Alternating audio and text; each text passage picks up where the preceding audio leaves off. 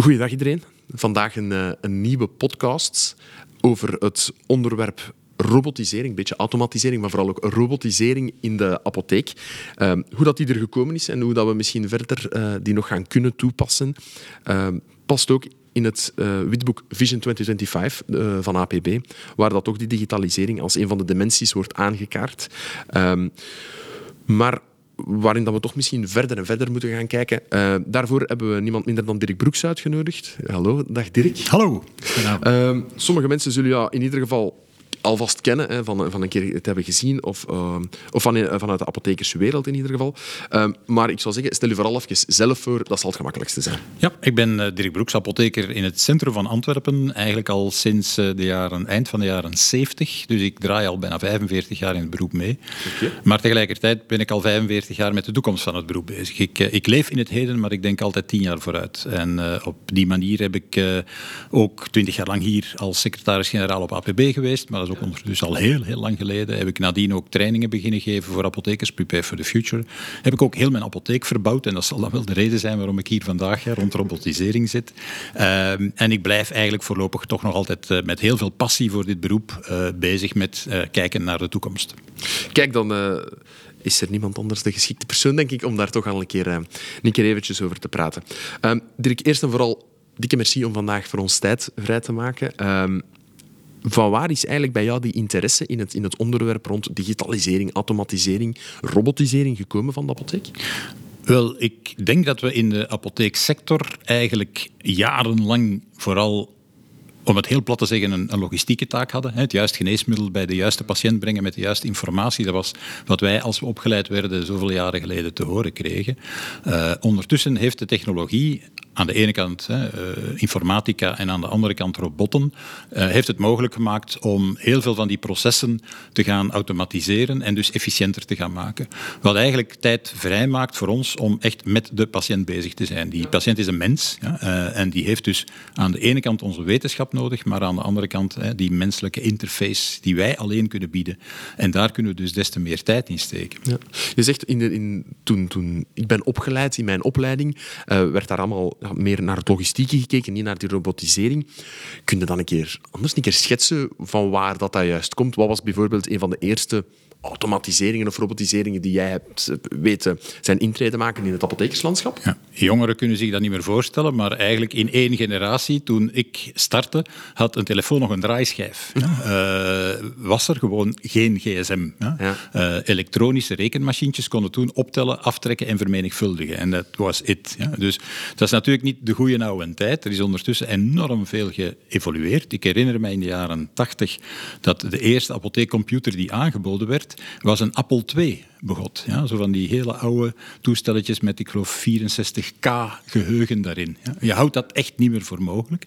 Maar het is een enorme evolutie geweest, gelukkig, uh, die maakt dat we vandaag ja, bezig zijn met te denken aan, aan cloudsystemen en dat soort zaken meer. Uh, en die het ook heeft mogelijk gemaakt om al die processen te automatiseren. Ja, inderdaad. Hè, dat is, het heeft eigenlijk al een hele evolutie meege, meegemaakt. Ook een beetje... Uh, door liquid expectations, eigenlijk vanuit de industrie, uh, zijn, die, zijn die automatiseringsprocessen bij ons in de officina's doorgedrongen. Um, hoe heeft die robotisering vandaag de dag bij jou en bij jou in de apotheek ook een plaats ingenomen?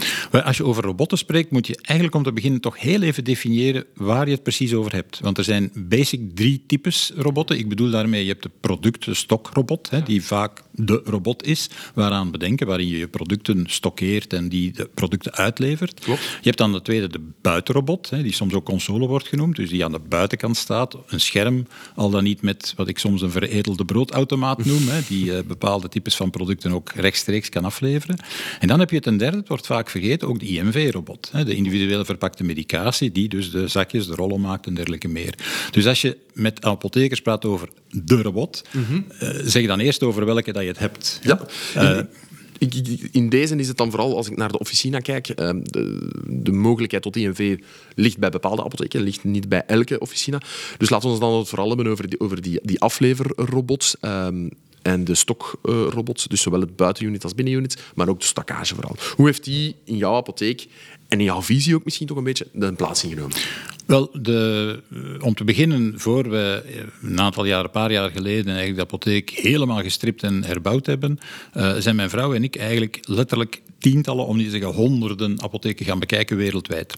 En wat daaruit kwam, was inderdaad dat in een aantal andere landen, ik denk Duitsland, Frankrijk, Italië, vooral in onze onmiddellijke omgeving en verderop in de wereld, Amerika, Canada en zo ook, daar zagen we toen al behoorlijke grote robots. Uh, ik herinner mij één apotheek in Frankrijk waar men met zeven mensen tegelijk was aan het bedienen. Met een, ja, een behoorlijk, alleen naar onze normen, gigantische robot. Uh, en dan zag je eigenlijk de voordelen van het systeem.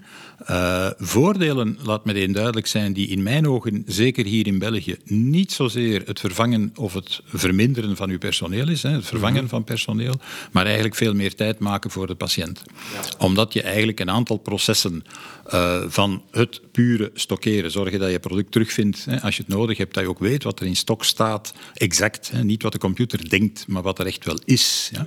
Uh, inclusief vooral bij ons ook het vervaldagenbeheer volledig automatiseren en het, er, het, het unieke barcode, hè, het UBC-systeem eigenlijk volledig automatiseren. Dat zijn eigenlijk de functies die voor mijn part een stokrobot vooral doet. En een buitenrobot hebben we gezet, omdat we absoluut naar een antwoord wilden komen op de online apotheek. En we eigenlijk ervan uitgingen om te zeggen, kijk, als wij als lokale apotheek de referentieapotheek willen zijn voor ons eigen publiek, dan moeten we aan de ene kant een goede website hebben, hè, moeten we online uh, goed aanwezig zijn met goede informatie, goede services op onze website, uh -huh. maar moeten we vooral ook een 24-7 afleverpunt kunnen worden. Wettelijk mogen we daar vandaag alleen niet geneesmiddelen in uh, aanbieden. Ja, en dat doen we dus ook correct. Maar daar heb je wel een heel groot assortiment in als je het een beetje uitzoekt. Uh, zelfs voor slaapmiddelen, neusverkoudheid en dat soort zaken heb je veel producten die je vandaag perfect wettelijk kan aanbieden. En anderzijds was het een enorme uitkomst voor het afhalen van producten die besteld of bereid zijn en die mensen buiten de uren willen afhalen. Ja. Ik zit in het centrum van Antwerpen, je moet daar geen tekening bij maken. Ja, een heel drukke plek waar dat mensen zeggen letterlijk, ja, ik kan er nu niet omkomen, maar mag ik vanavond om tien uur langskomen? Ja, is geen probleem. U kan het uit de robot komen halen. Ja, het wordt dan eigenlijk ook gebruikt als een, als een extra service naar, naar de patiënten toe. Ja, want robotisering voor mijn part is, is nogmaals is niet kostenbesparen. Robotisering is service verbreden service aanbieden. En dus moet je ook heel goed nadenken. Je zet zo'n robot uitgaande van ja, een aantal processen die je meteen in je hoofd hebt. Hè. Mm -hmm. Ik heb gesproken stok, vervaldagenbeheer en dat soort zaken meer. Maar heel snel, als je dan bezig bent, moet je ook je totale opzet van je apotheek gaan bekijken om te zeggen hoe kunnen we nu uit die robot nog meer services halen. Ik geef Twee voorbeelden. Eén, wij hebben onze robot met opzet, en ik raad het ook aan, ferm geoverdimensioneerd. Dus wij hebben ongeveer 15.000 producten in voorraad en de robot kan er 27.000 aan. Waarom? Omdat we oorspronkelijk het opzet hadden om ook al onze chemicaliën op een bepaalde manier door de robot te laten beheren.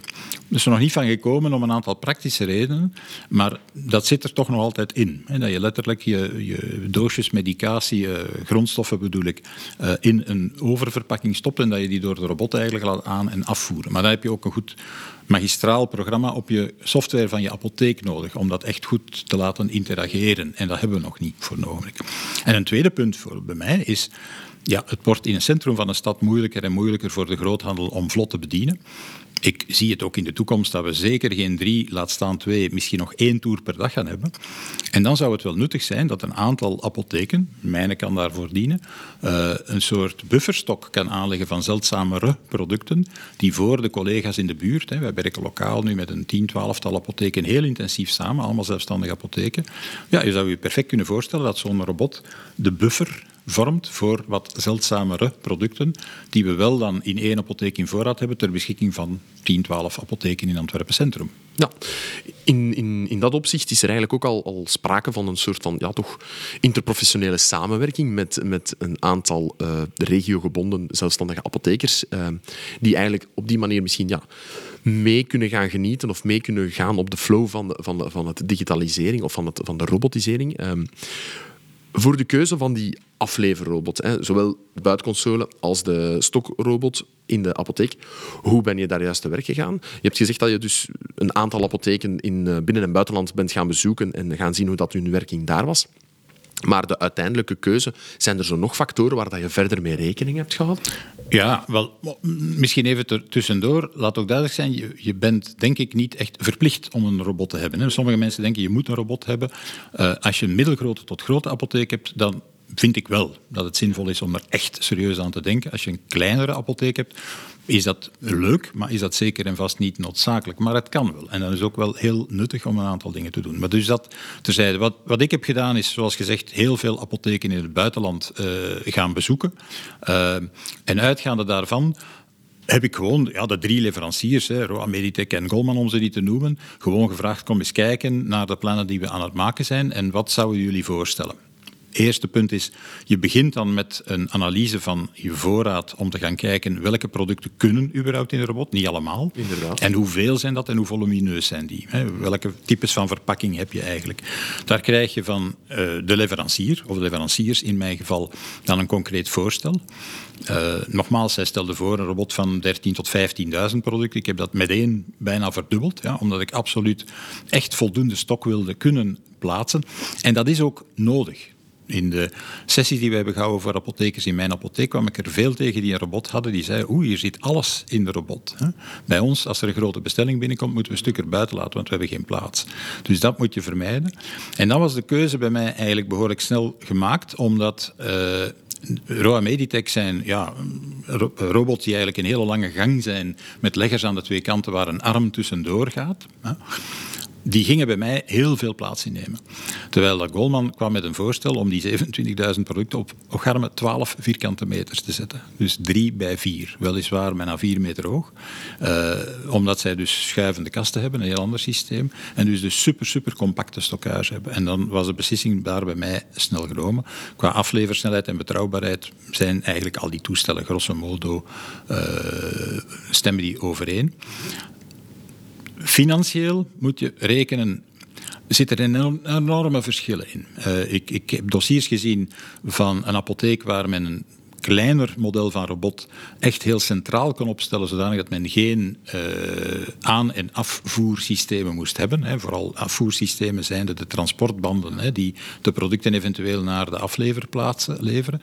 Als je dus je plan kan tekenen dat je een middelmatige robot echt centraal kunt opstellen zonder dat je die transportbanden hebt, dan spaar je enorm veel geld uit. Dan sta je nog altijd voor een investering die een paar tienduizend euro kan zijn.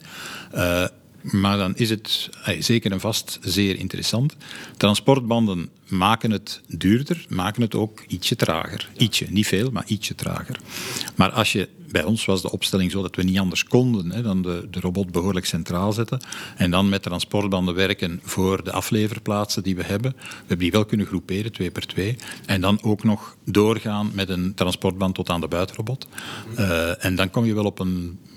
Behoorlijk grotere investering, uh, dan zit je makkelijk aan rond de 40, 50.000 euro voordat je alles uh, geïnstalleerd hebt. Ja, dus inderdaad. Um, als ik daar die, die, die, die manier van werken in ga, je hebt je eigenlijk laten bijstaan door de, leveranciers die, die, die deze robotisering aanbieden eigenlijk van een, een, een voorstel laten uitwerken en eigenlijk daarin gezegd, oké, wat past nu juist het beste bij één, mijzelf als apotheker, maar ook bij mijn apotheek, plaats, ligging, functie enzovoort enzovoort, wat dat daar eigenlijk ook wel, uh, nog wel belangrijk is. Um, mocht je dat nu misschien vandaag opnieuw doen, zouden er dan zaken al zijn die dat je al zou aanpassen in die robotisering?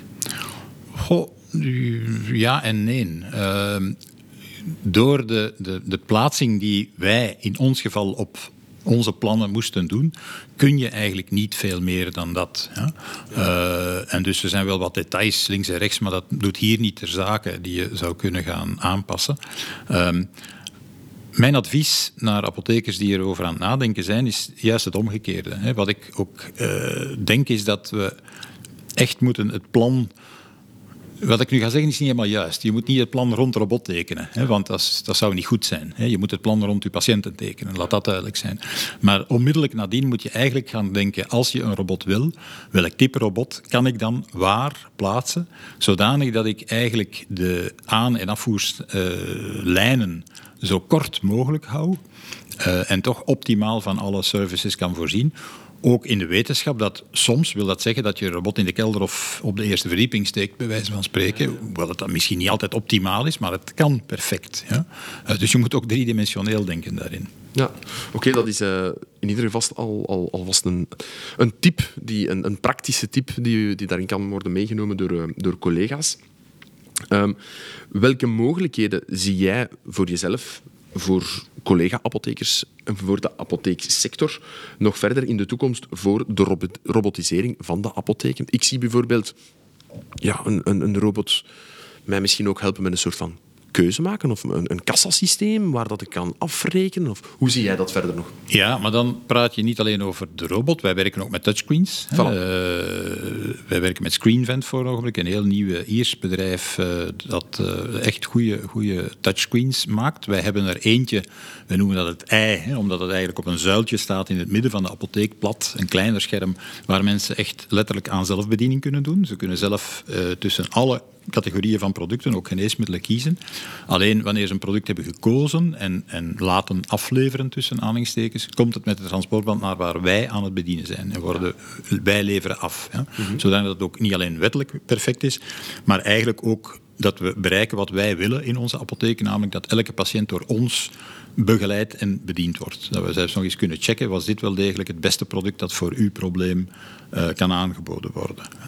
Um, dus dan zit je met een interactie tussen die touchscreens. Touchscreens die wij overigens ook hè, achter ons hebben schermen staan, waar we dan de patiënt uitnodigen om bij te komen staan. Dus naakjes, wij werken in een apotheek waar een volledige vrije circulatie is. De patiënt mag achter de toog komen, letterlijk. Ja, samen met ons aan de touchscreens kiezen.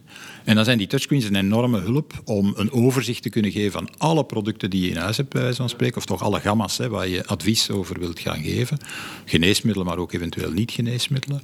Waar je alles kunt tonen, waar je ook alle documentatie bij de hand hebt om echt goed uh, advies te geven.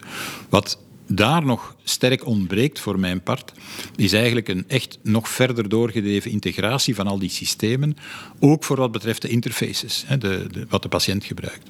Ik geef een voorbeeld. Als je bij mij in de apotheek op de website gaat kijken, op die touchscreens komt kijken en op de buitenrobot komt kijken, en dan heb ik nog niet over wat wij op ons scherm zien, dan zijn dat vier verschillende interfaces. Ja? Um, en zeker voor de patiënt zou dat op termijn eigenlijk één familie of één gelijkaardige interface moeten worden. Of dat ik nu op de website begin te zoeken en dan op de plaatselijke buitenrobot verder zoeken en iets laat afleveren. Of ik ga binnen in de apotheek en ik kies daar samen met de apotheker of alleen verder iets. Dat zou eigenlijk verder geïntegreerd moeten worden.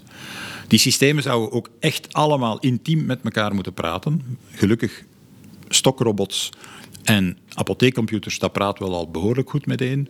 Buitenrobotten, dat begint te gaan, maar er zit nog niet die uh, één lijn in, hè, die uniformiteit voor een stuk. Dat moet niet identisch zijn, maar die look en feel die veel dichter bij elkaar zou moeten komen. Dus eigenlijk nog meer een, een, een integratie eigenlijk van, van um, de software en, en de hardware, um, omdat daar ja, een eenduidig beeld zou kunnen komen naar de patiënt, onafhankelijk van waar of wanneer Um, die eigenlijk de, die tips en die aflevering wil gaan, wil gaan voorzien. Hè. Ja, en dat is ook iets wat, als je, als je het bekijkt, ja, je hebt nu een lijst van, voor elk type product heb je een ander leverancier. Mm -hmm. En sommige werken al wel wat samen onderling, maar daar zit eigenlijk, uh, er zit nog niet echt die drive in om te zeggen wanneer ik iets in de apotheek aanbied.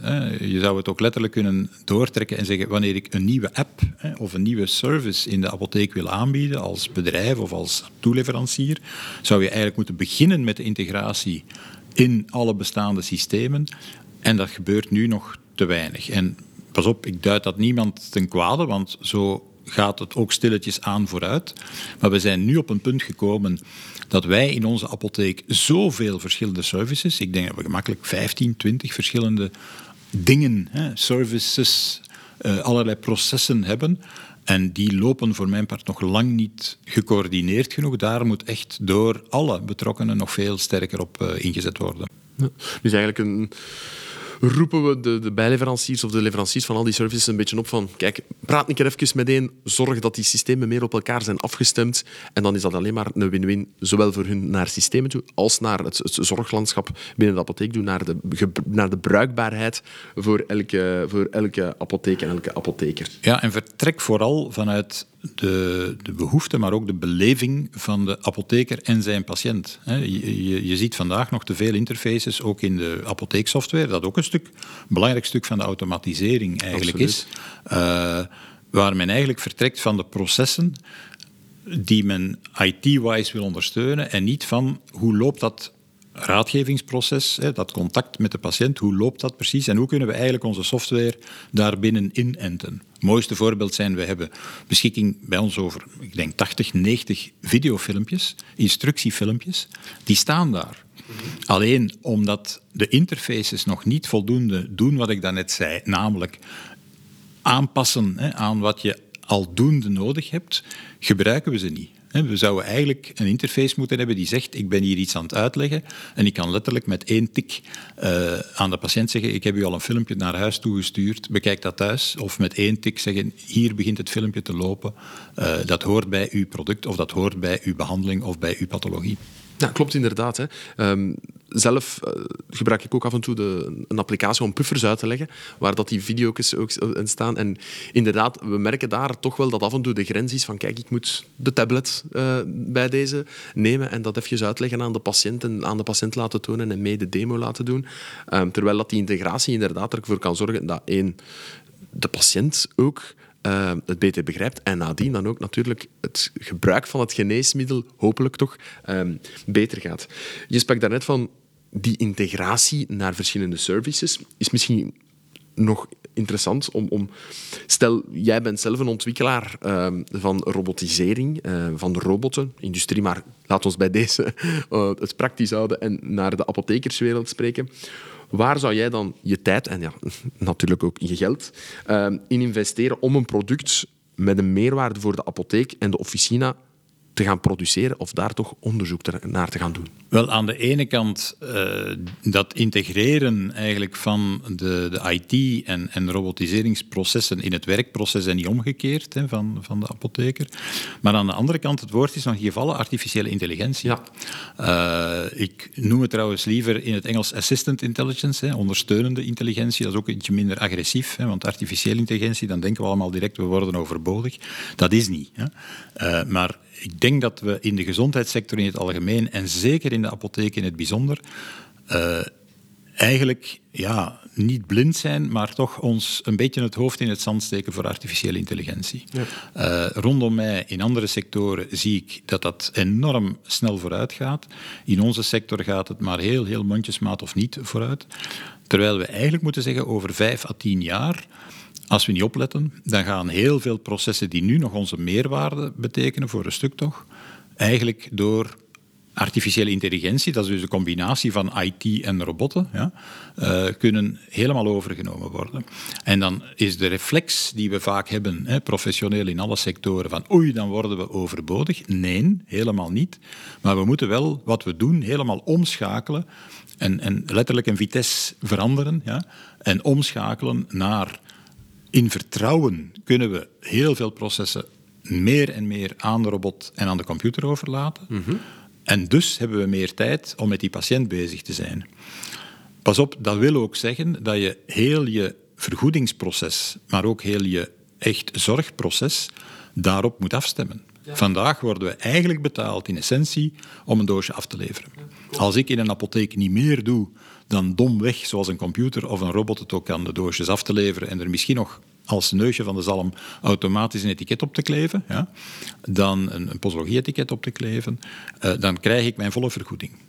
Terwijl eigenlijk wat die patiënt nodig heeft, is een persoonlijke begeleiding om niet alleen intellectueel te verstaan waarom dit geneesmiddel aan hem wordt gegeven of waarom hij dat zou moeten gebruiken, maar vooral om, en dan praat ik over een van mijn, dat is, gedragskunde, om eigenlijk zijn persoonlijke motivatie te vinden waarom hij dat geneesmiddel voor de rest van zijn leven gaat nemen. En dat heeft niks met rationaliteit te maken, dat heeft niks met pure wetenschap te maken, dat heeft ermee te maken dat ik met die patiënt een gesprek voer waarin hij of zij tot de vaststelling komt van dit is mijn persoonlijke reden waarom ik dit geneesmiddel nu ga verder nemen. En nu, apotheker, sta ik open om uitleg te krijgen. Hè, want nu dat ik beslist heb om dit te doen, nu sta ik open om uitleg te krijgen waarom dat, dat dient, hoe dat, dat werkt, wat ik daar moet, moet letten en dat soort zaken meer. En dat proces draaien we nu eigenlijk om. En ik vermoed dat artificiële intelligentie ons daar met harde hand de neus op zal drukken. Hè, of dat op de neus zal drukken. Namelijk door te zeggen, we gaan die processen, en dat ga je onvermijdelijk zien, die we nu vaak nog als de toegevoegde waarde zien, ja, die ga je zien automatiseren. En dus we moeten absoluut klaarstaan om die nieuwe taken op ons te nemen. En dan heb je een veel betere zorg ook. En dat wil ook zeggen dat we daarvoor moeten betaald worden en niet puur voor het afleveren. Nee, klopt inderdaad. Ik hoor je, de mooie... De mooie woordspeling, laat ik het zo zeggen, op, op, uh, um, in plaats van artificial intelligence, assistant intelligence. Um, misschien als take-home message. Um, iets om, om onze collega's te, inspireren. Welke evolutie denk jij dat de automatisering, hè, maar ook de robotisering, die toch wel uh, aan elkaar zijn gelinkt, in de apotheek nog verder zal doormaken in de komende laat, vijf, tien, maar misschien ook twintig jaar? Hoe denk je dat dat verder zal groeien? Wel, kijk als apotheker heel goed naar Vision 2025, laat je daar echt door inspireren. Maar kijk ook vooral naar wat, en dan praat ik even vooral voor Vlaanderen, hoewel Wallonië Brussel zal ook wel beginnen volgen, wat in die eerste lijnzones gebeurt. Dat populatiemanagement, uh, die, die echte, echte samenwerking, en die, die staat er nog niet, laat duidelijk zijn. Wat je nu ziet is, is maar het prille begin. Uh, maar daar moeten we echt niet alleen bij zijn. Daar, ik vind dat we daar als apothekers samen met de artsen en een paar andere koplopers, maar dat we daar echt in, in het, de kop van het peloton moeten zitten om die nieuwe innovatie voor te trekken. En dat wil dus ook zeggen dat je als apotheker in het heden moet leven. Je moet leven met de technologie en leven met het vergoedingssysteem en de zorgorganisatie die we vandaag hebben. Maar je moet ook voortdurend vijf, zelfs tien jaar vooruit denken en zeggen waar moeten we dan staan? Op vlak van dus de zorg die we geven, de manier waarop we die geven, de tools die we daarvoor mhm. gebruiken, IT, robot enzovoort, hebben we besproken. Uh, maar vooral ook hoe, hoe, moeten we dan vergoed worden? Zodanig dat we een incentive krijgen om die nieuwe toegevoegde waarde te leveren. In elk geval. En eigenlijk minder vergoed worden voor wat we vroeger deden. En wat eigenlijk een robot ook kan. En dus eigenlijk in C-waardeloos is. Dat is meteen ook de beste remedie tegen iets waar we allemaal schrik van hebben. Dat zijn de, de fameuze online apotheken, de grote jongens, de ketens enzovoort. Want die gaan natuurlijk heel vlot en heel, heel snel op die artificiële intelligentie, op die robotisering en op dat efficiënt maken inspelen. En die hebben natuurlijk een fantastisch inkomen met de huidige uh, vorm van vergoeding. Terwijl ze eigenlijk geen inspanningen moeten doen voor de dingen die wij alle dagen doen, met die patiënten bezig zijn. Ja, omdat ze zeggen dat doen we niet, want er worden we ook niet voor betaald. Dus mijn boodschap is vooral, denk heel actief na ook op APB in het lobbywerk, maar ook op het terrein. En vooral op het terrein moet je eigenlijk jezelf beginnen voorstellen van hoe wil ik eigenlijk daarvoor vergoed worden. Hoe kan dat? En dan moet je ook voor naar het buitenland kijken. The future is already here. It's only distributed unevenly. Dus je moet het wiel niet terug opnieuw uitvinden. Je kan gerust in het buitenland gaan afkijken. Er zijn plenty voorbeelden uh, waar je goede inspiratie kunt ophalen, die je een Belgisch sausje moet geven, uiteraard. Maar waar je dan eigenlijk het recept vindt om hoe kan het er hier over 10 of 15 jaar uitzien. Ik denk inderdaad dat dat een, uh, de inspiratiebron kan zijn voor vele van onze collega's om ook te gaan zien hoe dat die processen in het buitenland gaan, hoe dat we die, die samenwerking, die interprofessionele uh, samenwerking verder kunnen gaan, gaan delegeren. Misschien daarin ook de automatisering en robotisering samen. Ik spreek, maar over het voorbeeld uh, van één grote apotheek met een grote robot um, die in een, in een eerste lijnzone bijvoorbeeld uh, de, de iets uitzonderlijke medicatie op zich gaat nemen en dan, dan eigenlijk een lokaal distributienetwerkje gaat opzetten om uh, aan de kleinere apotheken die, die geneesmiddelen te kunnen gaan leveren zo snel mogelijk. Een van de ideeën rond robotisering naar de toekomst toe je moet echt ver durven denken, is hoe gaan we bijvoorbeeld de wachtdienst of de nachtwacht organiseren. Er is heel veel sprake geweest, artsen zijn nu in wachtposten gaan zitten, bij ingang van ziekenhuizen vaak, onder incentive van de overheid, en nodigen eigenlijk ons uit, of doen het gewoon zelf, om die apotheek daarbij te plaatsen. Ik vind dat geen goed idee. Eén, uh, dat verstoort eigenlijk de goede verdeling van de apotheken als je een aantal apotheken vlak bij de ingang van een, een ziekenhuis gaat plaatsen, vind ik. Uh, maar vooral maar je hebt dat niet nodig van een apotheek vlak naast de wachtpost hebben. Maar denk eens na. Stel dat je in een stad of zelfs in een middelgrote grote gemeente een aantal, dat hoeven er niet veel te zijn, dat mogen ze allemaal zijn, maar dat hoeven ze niet allemaal te zijn, apotheken hebt die met een stokrobot en een buitenrobot uitgerust zijn. En stel u dan voor dat we zeggen over x jaar, vijf, tien jaar, wachtdienst, dat, of nachtwacht, dat wil zeggen, ik ga eigenlijk naar een plaats, een fysische plaats. Dat kan het gebouw zijn van mijn lokale beroepsvereniging. En daar doe ik de nachtwacht samen met drie of vier of vijf andere collega's. Want we zitten achter schermen en we zijn eigenlijk verbonden met al die gerobotiseerde apotheken in onze omgeving. Ja? Voor de patiënt wordt het heel makkelijk, want elke nacht of elke wacht kan hij bij diezelfde apotheken terecht die gerobotiseerd zijn. Hij ziet meteen de apotheker en omdat er genoeg aanwezig zijn kun je echt een, een permanentie voorzien. En hij heeft ook waarschijnlijk meteen zijn product, want je kan de gecombineerde stok van al die apotheken gaan beginnen gebruiken. En als toch ontbreekt, kan je ook een nieuwe functie die we eigenlijk vandaag nodig hebben, meteen bestellen in de apotheek zijn plaatselijke apotheek en zorgen dat dat daar morgen vroeg geleverd wordt door de groothandel. Dus je kan een veel betere dienst naar de patiënten geven en je kan veel veiliger en comfortabeler die fameuze nachtwacht gaan verdelen. Dat vraagt natuurlijk een systeem waar je nog wel wat moet aan schaven. En je moet bijvoorbeeld de klik hebben om te zeggen, ik heb een gerobotiseerde apotheek, maar elke avond, wanneer ik mijn apotheek sluit, begint er een nieuwe functie te draaien die die apotheek eigenlijk in exploitatie zet voor de gemeenschap. Wat er vanaf dan door het centraal punt afgeleverd wordt en terug bijkomt, dat is niet op mijn rekening, dat is op rekening van de gemeenschap. En dan zit je in een totaal ander systeem, waarbij je als apothekers een totaal nieuw model aanbiedt, dat veel beter werkt, denk ik, voor alle patiënten dan wat dat we nu hebben. En dat eigenlijk het voor de apothekers zelf ook comfortabeler maakt. En wat tegelijkertijd die onderlinge samenwerking 100% gestalte geeft. Yes. Ik denk dat dat een, een mooie inspiratiebron is om, uh, om deze podcast te eindigen. Ik uh, nodig ook iedereen uit, net zoals jij daarnet ook al deed, Dirk, om um, Vision 2025 vast te nemen, het te lezen, de podcast te beluisteren en mee in discussie te gaan over de toekomst van de apotheken op het community-platform dat APB aanbiedt. Want ook daar, we willen het uiteindelijk moet het van de terreinapothekers komen. Moet het, de, de, de moeilijkheden daar worden aangekaart, ja. waardoor dat er ja, onderlinge samenwerkingen kunnen worden opgezet en waardoor dat we samen vooruit kunnen.